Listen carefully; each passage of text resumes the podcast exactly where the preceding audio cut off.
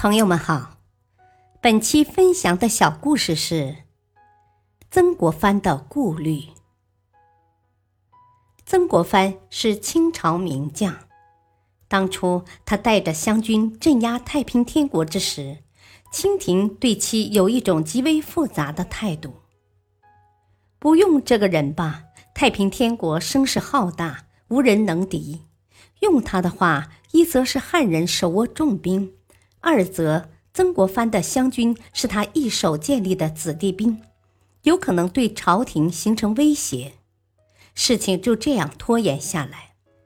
眼看太平军声势越来越大，立功心切的曾国藩急需朝中重臣为自己撑腰说话，以消除清廷的疑虑。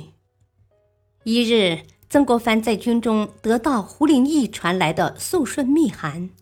得知这位精明干练的人在慈禧太后面前举荐自己出任两江总督，曾国藩大喜，有他为自己说话是再好不过的了。曾国藩提笔想给肃顺写封信表示感谢，但写了几句他就停下了。他知道肃顺为人刚愎自用，目中无人。用今天的话来说，就是有才气也有脾气。他又想起慈禧太后，觉得她现在虽没有什么动静，但绝非常人。以曾国藩多年的阅人经验来看，慈禧太后心智极高，且权力欲强，又极富心机。肃顺这种专权的做法，能持续多久呢？慈禧太后会同肃顺合得来吗？思前想后，曾国藩最终没有给肃顺写信。后来，肃顺被慈禧太后抄家问斩，在众多官员讨好肃顺的信件中，独无曾国藩的只言片语。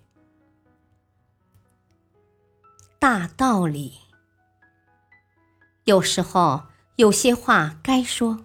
有些话不该说，有些话该说得轻，有些话该说得重，这些都有讲究。如果不看形势，不论轻重的讲话，难免会碰壁，甚至是给自己带来祸患。